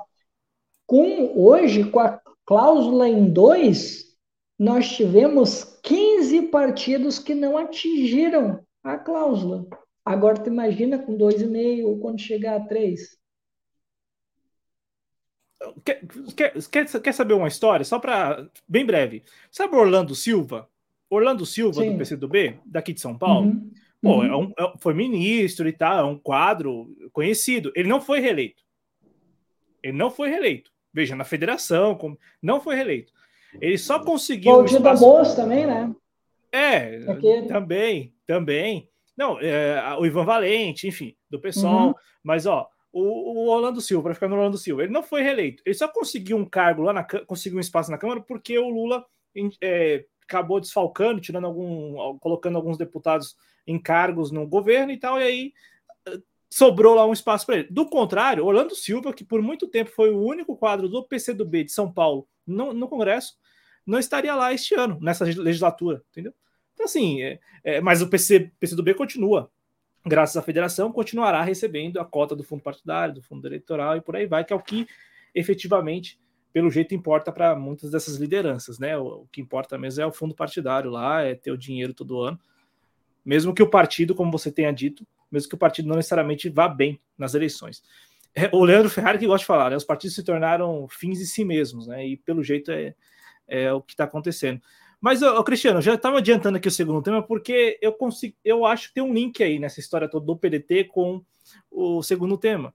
Como assim o ministro Carlos Lupe, de novo desautorizado, cara? É, é, é, assim, no ranking lá de, de ministros, de desautorizações presidenciais com seus ministros, acho que o, o Carlos Lupe lidera, né? Porque, como eu disse, nem o Juscelino Filho, a Daniela do Vaguinho também não, nenhum outro ministro assim que eu, que eu, que eu lembre foi desautorizado pelo presidente ou pelos ministros mais próximos. O Carlos Lupe já foi duas vezes na, na posse, após a posse né, dele, como ministro da Previdência Social, e recentemente nessa discussão que, cara, é uma discussão assim, não é pouca polêmica, é, é muito polêmica, né? Porque foi um, um ato da parte do, do ministro, e você vai explicar para a gente em relação aos juros, que, pelo jeito, pegou o governo no pulo, né? Colocou o governo contra a parede. E, infelizmente, o governo contra a parede preferiu ceder à pressão, né? É, pois é, Cláudio. Mas é aquilo, né? A gente tem dito já, né? Não foi por falta de aviso, né? A gente já tinha falado, eu inclusive conversei isso, eu nunca externei isso publicamente, tá? Mas, assim, já tinha as conversas, eu e o Noé, e outras pessoas que queriam né, uma independência do PDT para fazer a crítica necessária ao, ao, PT. E eu não quero saber de crítica para dentro, tá, pessoal? Crítica para dentro é, não, não, não, não alimenta quem está fora do partido, tá? Isso aí, para mim, é balela, tá? A crítica só é válida quando ela é publicizada, quando todo mundo está sabendo certo? Dito isso, Cláudio, a gente estava dito, a gente disse, né? Olha, o Lupe vai pegar uma bomba, né? Que é o Ministério da Previdência, né? Que até havia uma discussão se era necessário desmembrar, né? E criar um Ministério da Previdência, mas a gente sabe quais eram os fins, né? Para esse desmembramento e a criação de novos ministérios para acomodar, né? Uh, todos os acordos que o Lula fez durante o período eleitoral. Né? Isso, para nós, uh, foi bem tranquilo de analisar. E aqui eu não falo de uma forma pejorativa ou moralista, eu estou falando real. O real era isso. Né? E a gente conversava internamente que, olha, é uma missão difícil que o Lupe recebeu, até já tinha um pessoal aí fazendo bolão, né? Quando é que o Lupe ia ser demitido, né? Porque a gente tinha ali uma ideia de que, mesmo o Lupe recebendo a incumbência, uma grande missão como essa, o Lula não ia deixar ele fazer o que ele quisesse. E, pelo contrário, ele ia acabar sendo torrado pelo Lula. A gente estava falando isso internamente, entre amigos, né? os amigos lá do Brasil Soberano, Noé e outros quadros, né? alguns filiados, outros não. A gente tinha comentado que isso iria acontecer. E, de fato, está acontecendo. O Lupe vem sendo desautorizado, como tu bem disseste. Nós tivemos inúmeras polêmicas, nós tivemos quadros progressistas, quadros liberais pedindo a saída de alguns ministros e nada foi feito. Mas o Lupe, o Lupe está sendo desautorizado. Poucos dias aí, o, o novo assessor de imprensa do PT, o Reinaldo de Azevedo, ele estava pedindo a exoneração do Carlos Lupe, pelo que ele vinha defendendo. Né? E para nós não tem sido uma surpresa essa fritura que o Lupe vem recebendo e essa batalha que ele vem empreendendo. Agora, só me surpreende um pouco, Cláudio, que eu achava que o Lupe ele ia se dobrar fácil, sabe? Eu pensava que o Lupe, tá, não, vou querer fazer aqui as mudanças necessárias não vou conseguir. E tá não. Aí depois se eu sair do governo eu disse não olha eu tentei mas o Lula não quis. Eu pensei que ia ser isso sabe? Eu pensei que ele ia ser muito mais subserviente do que eu imaginava mas não. Para minha grata surpresa né ou não né porque a gente não sabe como é que é os bastidores né tem aquela porque a política a gente sabe né tem aquela coisa da aparência tem aquela coisa que é o real né que é aquilo que a gente nem sempre está vendo. Então, eu vou falar da aparência, né? já que eu não conheço os bastidores. Mas, cara, na aparência, eu estou gostando de ver o Lupe, tá? Ele. todo mundo sabe que eu não apoiava o PDT ocupando cargos dentro do governo Lula, porque eu já estava esperando que isso ia acontecer. Que os ministros não teriam a autonomia que o Lula disse, né? Isso a gente já tinha essa conversa interna. Mas está me surpreendendo que o Lupe ele pegou essa pauta para ele, ele quer fazer e, e, ele já foi desautorizado mais de uma vez.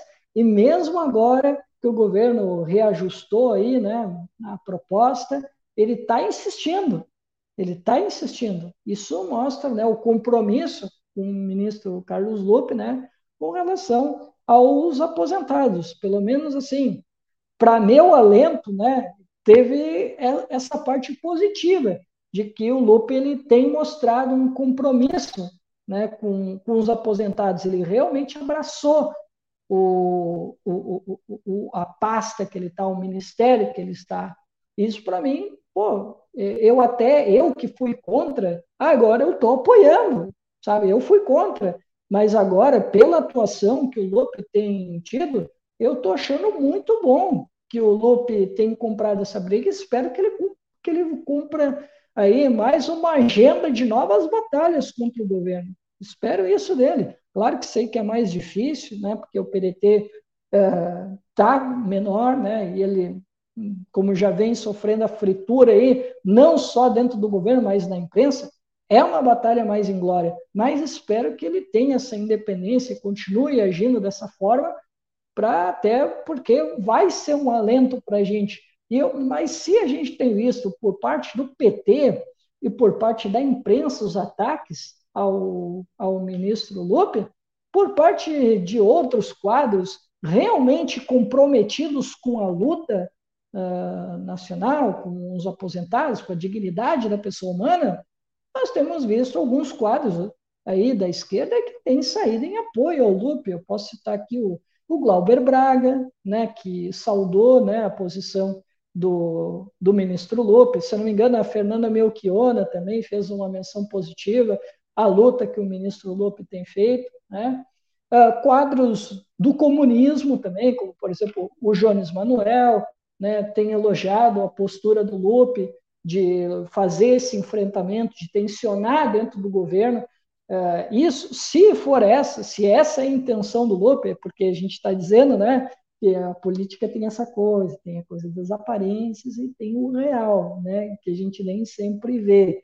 Né? Mas dentro das aparências, eu acho que se ele pretende tensionar internamente o, o PT, né, ocupando um cargo, maravilha, por mim que o Lupe fique lá os quatro anos, porque imagina, hoje eu já penso um pouquinho diferente se o Lupe sair, meu amigo, imagina quem é que o Lula vai colocar lá dentro? Vai colocar alguém pior e, quem sabe, ele desmonta de vez a Previdência que está com um problema grande, o ministro Lupe reconhece. Eu sei que alguns quadros do PDT não apoiavam o ministro Lupe nesse cargo, porque sabiam que era uma bomba, né? sabiam que o Lupe ia se queimar, né? porque resolver esse problema aí da fila dos aposentados, né? É uma questão bastante delicada e aquilo que fala com o povo, né? Isso o Lula tem uma percepção grande, né? De ele, porque a missão que ele deu ao Lupe era a missão de combater as filas do INSS.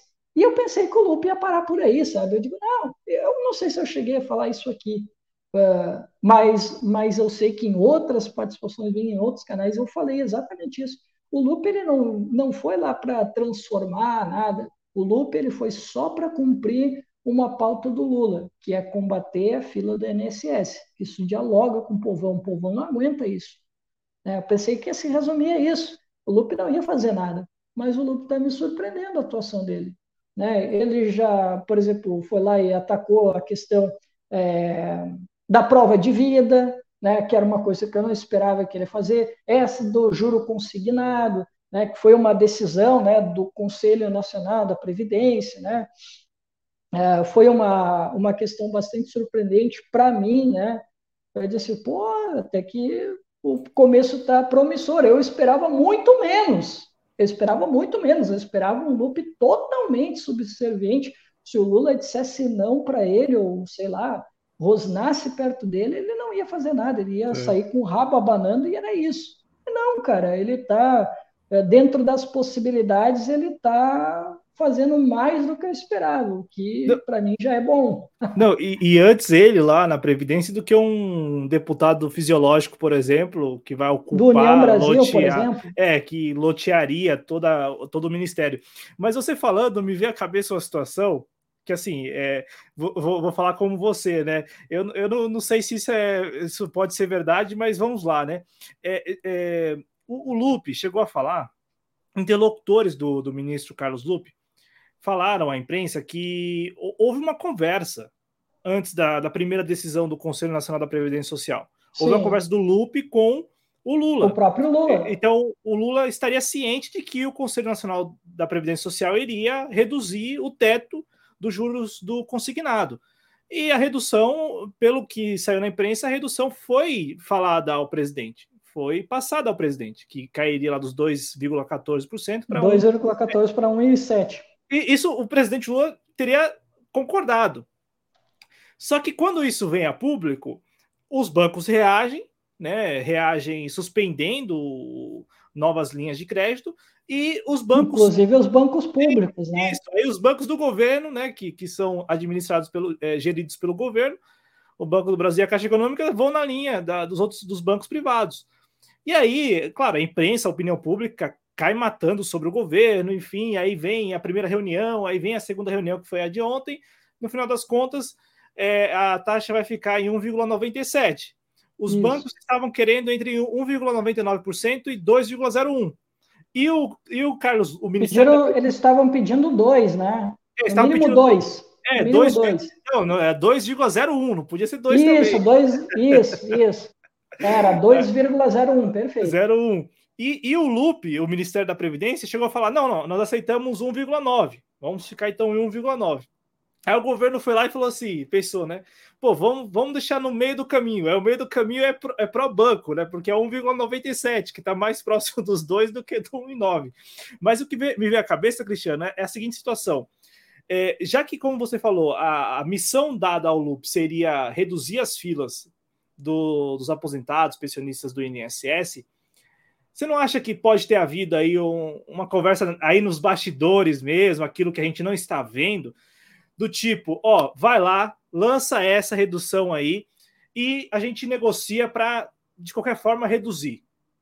Não, tá, não vai ser uhum. o que você vai propor no final das contas, mas nós vamos reduzir. Porque a, única, a, a principal dúvida que eu tenho em relação a esse tema da redução do teto é o, governo tinha que fazer essa redução, estava no, estava, é, no cronograma, o governo tinha que se manifestar sobre esse tema, ou partiu do governo, partiu do Carlos Lupe, partiu do Ministério da Previdência e falar assim: ah, vamos ver o que a gente pode fazer aqui para melhorar, vamos mexer nisso aqui.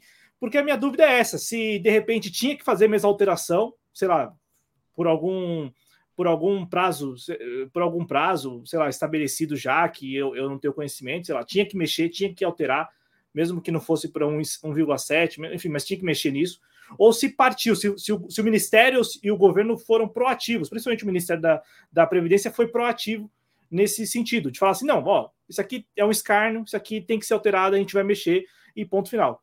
E aí, de repente, isso tendo sido articulado internamente, porque o Lupe falou que os interlocutores do Lupe falaram, afirmaram que o Lula estava ciente da alteração, da redução. Uhum, perfeito. Tá, Cláudio, assim, ó, pelo que eu tenho pelo que eu tenho visto, né, e até mesmo a imprensa já chegou a essa conclusão, e até interlocutores do governo estão dizendo isso, que essa foi uma decisão do Lupe, essa questão do juro consignado de reduzir, né, que houve né, autorização do Conselho Nacional da Previdência, houve aquela discussão né, do, do, sobre os juros, né, viram, não, ó, tá muito alto esse negócio, 2,14, dá para baixar, né, ainda mais que Uh, nós temos aí uma demanda reprimida, nós temos aí os nossos aposentados uma dificuldade muito grande, esse juro está muito alto, não faz sentido, né?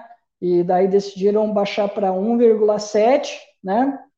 E aí houve toda essa grita toda. E aí, cara, eu ouvi assim pessoas até mesmo ligadas ao PT, sabe? Nas redes, assim, apoiando o Lupe, diz, olha, o governo está errado nisso, sabe? Às vezes a gente vê algum minuto de lucidez, de algumas pessoas que não são comprometidas com o PT, mas que olham, ah, tá, apoiaram o PT, gostam do PT, mas bem, opa, peraí, mas isso aí não está certo. É verdade que são raras as pessoas, porque o que teve de gente passando pano, olha, dava para abrir mais umas duas ou três indústrias têxteis aí tranquilamente, cara, com a quantidade de pano que foi passada.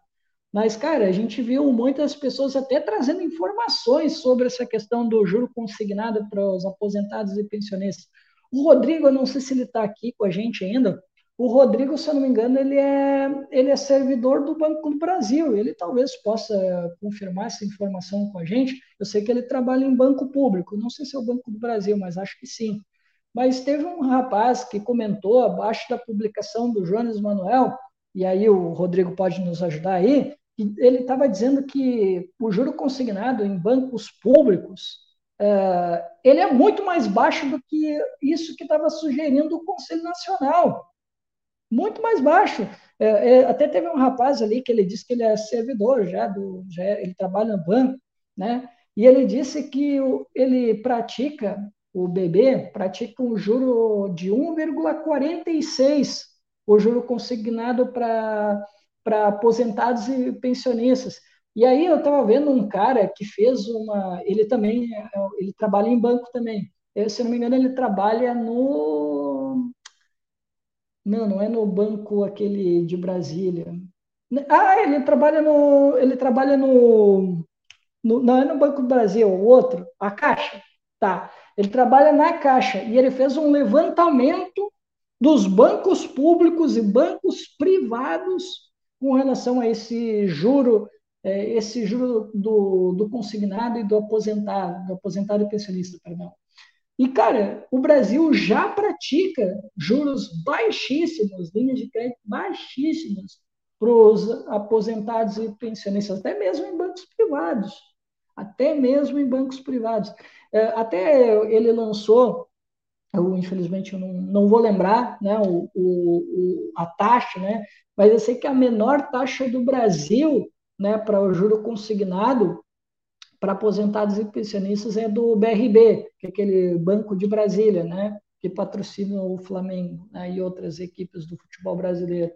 É, é, o, é o juro mais baixo do Brasil. Eu acho que era um 1,467, uma coisa assim, eu não recordo exatamente os números, mas é um número muito baixo, Cláudio. Tá? É, então, quer dizer, os bancos já praticam, já praticam juros baixos, né? Então, qual é, por que, que, o, o, o, por que, que o governo federal, que diz defender os pobres e aposentados, que diz defender as minorias, age em favor dos bancos, age pela pressão dos bancos que já praticam juros baixíssimos para o consignado, né, dos aposentados e pensionistas. Quê? Né? Aí tem, né? Aí tem. E sabe, Cláudio, que voltando aqui ao loop, né? Eu já não estou duvidando que daqui a pouco ele volte com isso, e ele falou que iria insistir nisso, né? Porque numa, entre as desautorizações, além desse do, do crédito consignado, o ministro Lupe disse que não ia arredar o pé também para a reforma da Previdência. Ele disse que ia rever, né? Então, assim, se ele capitular mais essa luta, pô, tá de parabéns, né, cara? Se ele fizer isso. Mas ele também, a exemplo dessa questão da Previdência, ele disse que não ia descansar com relação a essa questão do juro consignado, e mesmo com a desautorização e com a fritada que ele vem sofrendo, né, ele disse que não vai descansar. E, cara, é essa batalha mesmo que tem que fazer, porque se a gente quer ser diferente do governo anterior, a gente precisa mostrar agora o compromisso programático né, da, daqueles que votaram no governo que se autorrefere de esquerda, defensor do, do povo e dos mais pobres. Né? E aí, Cláudio, me causa espécie a turminha lá do Twitter, né? Fez uma ginástica toda. É, é, é Os verificados? Falta, os verificadinhos? Não é só os verificadinhos, não? não, tem outra turminha, tem outra turminha aí que não é só os verificadinhos. Uh, às vezes é um pessoal até que tem pouca, pouca relevância, né? É, que ficam hoje, né, o pessoal do PDT, né, os verificados do PDT, porque também tem os verificados do PDT também, né? Tipo, o Antônio Neto hoje deu aquela alfinetada, pô, que é isso, né? Não dá para entender esse comunicado do, do governo Lula? Como assim? A gente vai lá, propõe uma coisa e ele vai lá e aumenta o, a taxa do consignado para 1,9, né? E aí vem os petistas, né? Vem um, a turma do PT toda lá, né? E, ah, que isso, não foi isso que aconteceu, o governo Lula baixou. Aí ele teve, aí eu digo, ah, não acredito, né, que eu vou ter que explicar, né? Ele, ó, foi, houve uma decisão, né, do Conselho Nacional, é, que era 1,7, e o Lula ele aumentou sim, porque a decisão é, estava em 1,7, e o Lula, que obedeceu a banqueirada, inclusive com, com o conluio dos bancos públicos, ele cedeu a pressão e virou para 1,9. Então, quer dizer, o Lula aumentou sim, e aumentou sim, não, não vale ficar lembrando lá os 2 e 14, agora tu lembra desse recorte que ele baixou para 1 e 9. Vamos lembrar, houve uma decisão, né, uma decisão que deveria ter uma autonomia, né? E o Lula foi lá e desautorizou essa decisão. Ele que disse que seus ministros teriam, né, a total autonomia, que todo mundo poderia trabalhar tranquilamente. Parece que não, né? Parece que tem outros agentes externos ao governo, ou nem tanto assim, né? Que parece que estão dando as cartas aí no governo Lula, né? Mas o só para deixar claro, o conselho também aprovou esse aumento, porque a, a questão Sim. foi tão caótica é, que não tinha como, né? É, não, eu tô falando isso porque a questão é tão caótica que a primeira manchete é: Conselho Nacional de Previdência Social reduz uhum. juros. Aí a manchete agora é: Conselho Nacional de Previdência Social aumenta juros, porque uhum. caiu e aumentou. É, tem que passar o... por eles, né? Tem que passar por eles, é um órgão do governo e, e teve a chancela deles. É, agora, eu acho assim, ouvindo você falar, eu acho que faz bem ao PDT isso. Aí tem a ver com o primeiro assunto, né? Faz bem ao PDT, é, o Carlos Lupe tentar porque ainda que seja só um jogo, um, um, jogo estético, né, um, tentando falar com a torcida, principalmente com a militância do PDT, eu acho que vai funcionar. Ué, mostra que o PDT é diferente, né? E isso faz bem aquela ideia que a gente falou aqui ao longo de mais de uma hora sobre o PDT se reconstruir, é, lembrar das suas grandes figuras e por aí vai. Porque também é, eu, como falei, acho que falta isso, né? Falta ao PDT é, se colocar num espaço e falar assim, não, esse aqui é o meu espaço e a partir daqui, é a partir daqui que eu vou mandar as minhas mensagens, é a partir daqui que eu vou discutir os assuntos, né? Até em relação ao Ciro Gomes, como você falou, é, é a partir do partido. Veja só, o Ciro Gomes a partir do partido, do PDT, e não o Ciro Gomes fora do PDT ou para além do PDT, não, a partir do, do PDT. Eu acho que fará muito bem ao partido, fará muito bem a legenda, e isso eu acho que a longo prazo a longo prazo isso pode favorecer tanto o partido que não necessariamente vai precisar de federação, de aliança, de coligação para poder continuar tendo acesso às cotas dos fundos, sabe? Ou tendo viabilidade eleitoral. Mas é como a gente tem discutido desde o ano passado, principalmente você, não só aqui, mas em outras lives, em outros espaços.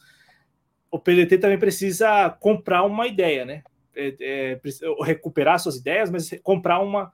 Falar, peraí, isso aqui é. Eu vou discutir estas ideias a partir desse ponto de vista com a militância e com a população em geral, né? Que é o tal do projeto nacional, ou, como você mesmo já falou aqui, do nacionalismo, uma corrente, né? Então, o PDT se apropriar e falar, ó, oh, eu sou a, eu, eu sou a, a, a face eleitoral, política eleitoral e partidária dessa corrente, né? E, e aí, a partir disso, eu acho que é, fatalmente vai conseguir retomar um, algum grau de, de, viabilidade, claro. de viabilidade eleitoral. Deixa eu só fazer uma.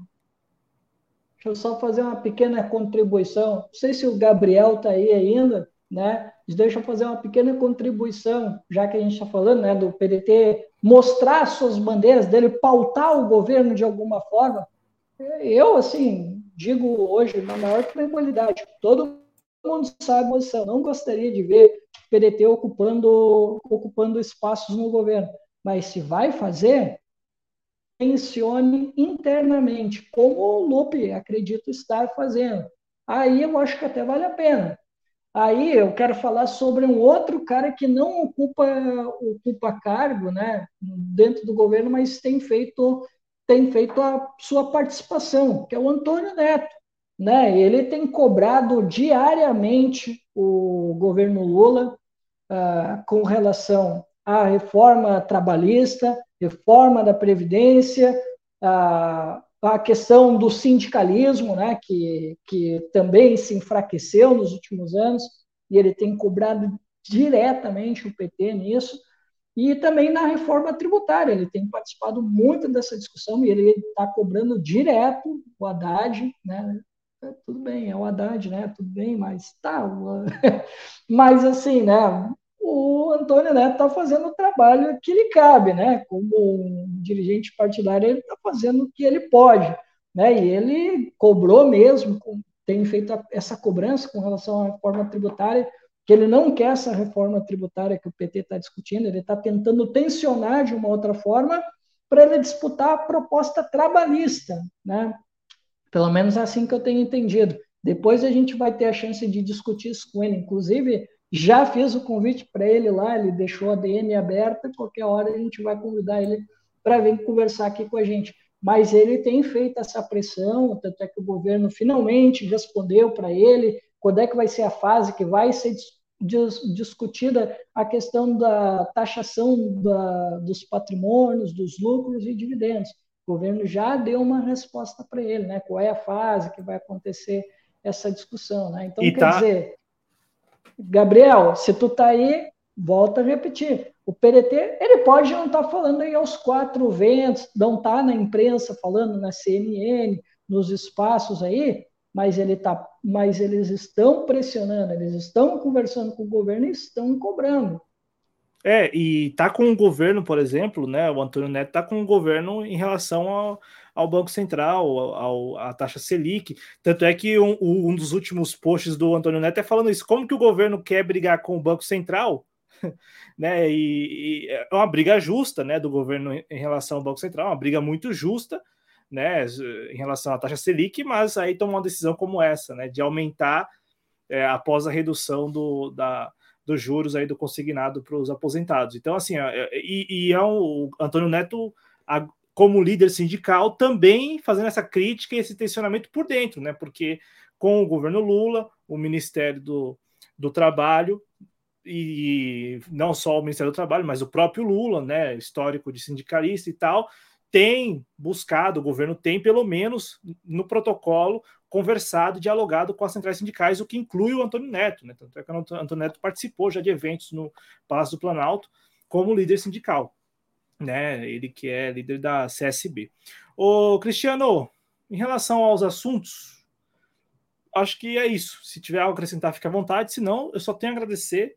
E como você disse no início do programa, muito provavelmente estaremos aqui na próxima quarta-feira, 19h30, no primeiro programa de abril, porque agora estamos encerrando o mês de março. Né? Março demorou passar, mas está terminando. À vontade, Cristiano. Bom, Cláudio, então é isso, né? Eu acho que agora, né, como a gente disse, né, o governo e o ministro Carlos Lupe chegaram aí, né, um denominador comum. Quem saiu ganhando mais uh, foram os bancos, né? E aí, assim que ocorreu essa questão né, do, do ajuste, né, os bancos públicos liberaram né, o crédito consignado né, para os aposentados e pensionistas. Quer dizer, os caras querem continuar essa máquina de moer né, os mais pobres, né?